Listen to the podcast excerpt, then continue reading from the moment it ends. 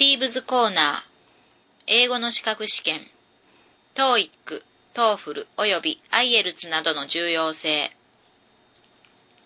TOEIC とは、国際的な英語の試験の中では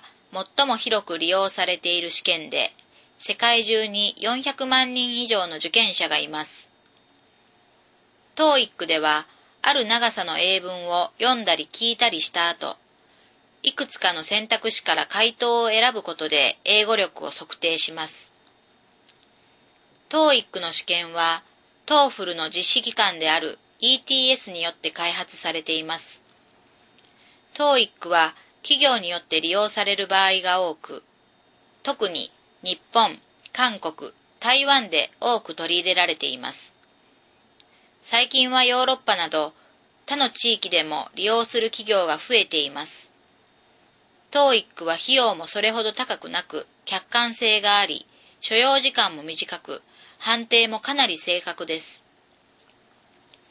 TOEFL は大学生によって利用される試験で、TOEIC と比べるとかなり広範囲の語彙を含んでいます。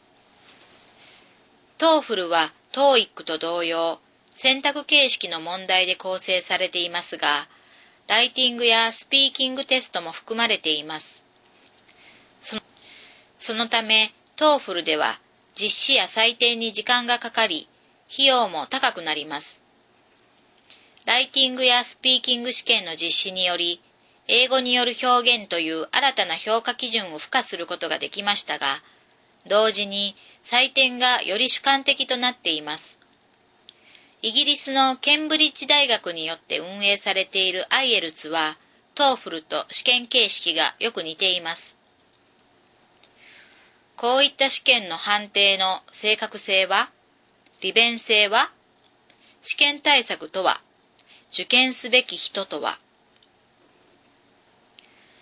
TOEIC、TOEFL および IELTS の判定の正確性は ETS が発表した調査によると TOEIC の判定結果とインタビューなどの他のスピーキング力測定テストの結果の間には密接な相関関係があることが示されています。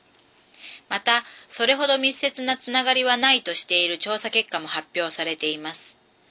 どんな試験をもってしても、言語能力を正確に判定することが不可能であることは明白です。そのため、こういった試験結果の比較を行っても、正確とは言えない2つの判定における相関性を測定することしかできないのです。ETS の発表では、TOEIC テストは実際の試験を行わずして、ライティングやスピーキングスキルを判断できるように開発されているそうです。おそらく本当のことでしょう。けれども、実際にライティングやスピーキングテストが含まれる TOEFL でさえ、同じようなスコアを取得した受験者の実際のライティング、スピーキング能力に大きな隔たりがある場合が多く見受けられます。TOEFL の高スコア保持者の中には、英語でのコミュニケーションがままならない人や、英語圏の大学の授業についていけない人がいるという批判もあります。同様に、IELTS のテスト結果に関しても、テストでの判定と実際の学業成績の相関関係が極めて低いことが示されています。TL フォーラム1999をご覧ください。日本及び韓国内で企業英語研修を行っている多くのトレーナーが、企業における TOEIC スコアでの言語能力の見極めの限界について指摘しています。潜在的な人員も含め、従業員の英語力を判定するには、雇用主によるオリジナルのテストや英語インタビューを直接実施することが必要なことは明白です。けれどもそのためには雇用主側が必要な英語力を保有していなければなりません。加えて、そういったインタビューの実施は時間がかかるだけでなく、標準的な試験よりも判定が主観的になりがちです。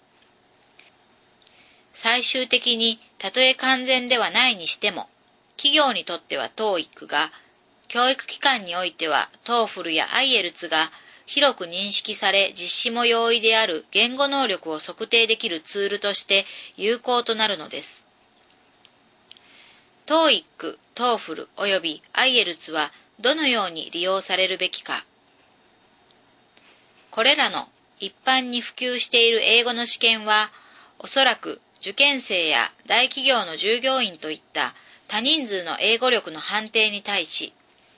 必要最低スコアや合格基準として実用するのに十分な客観性を持っています。しかし、英語コミュニケーション能力が雇用主や大学入学事務局の設定する特定の基準を満たしているかどうかを判断するには、さらなる試験を実施すべきです。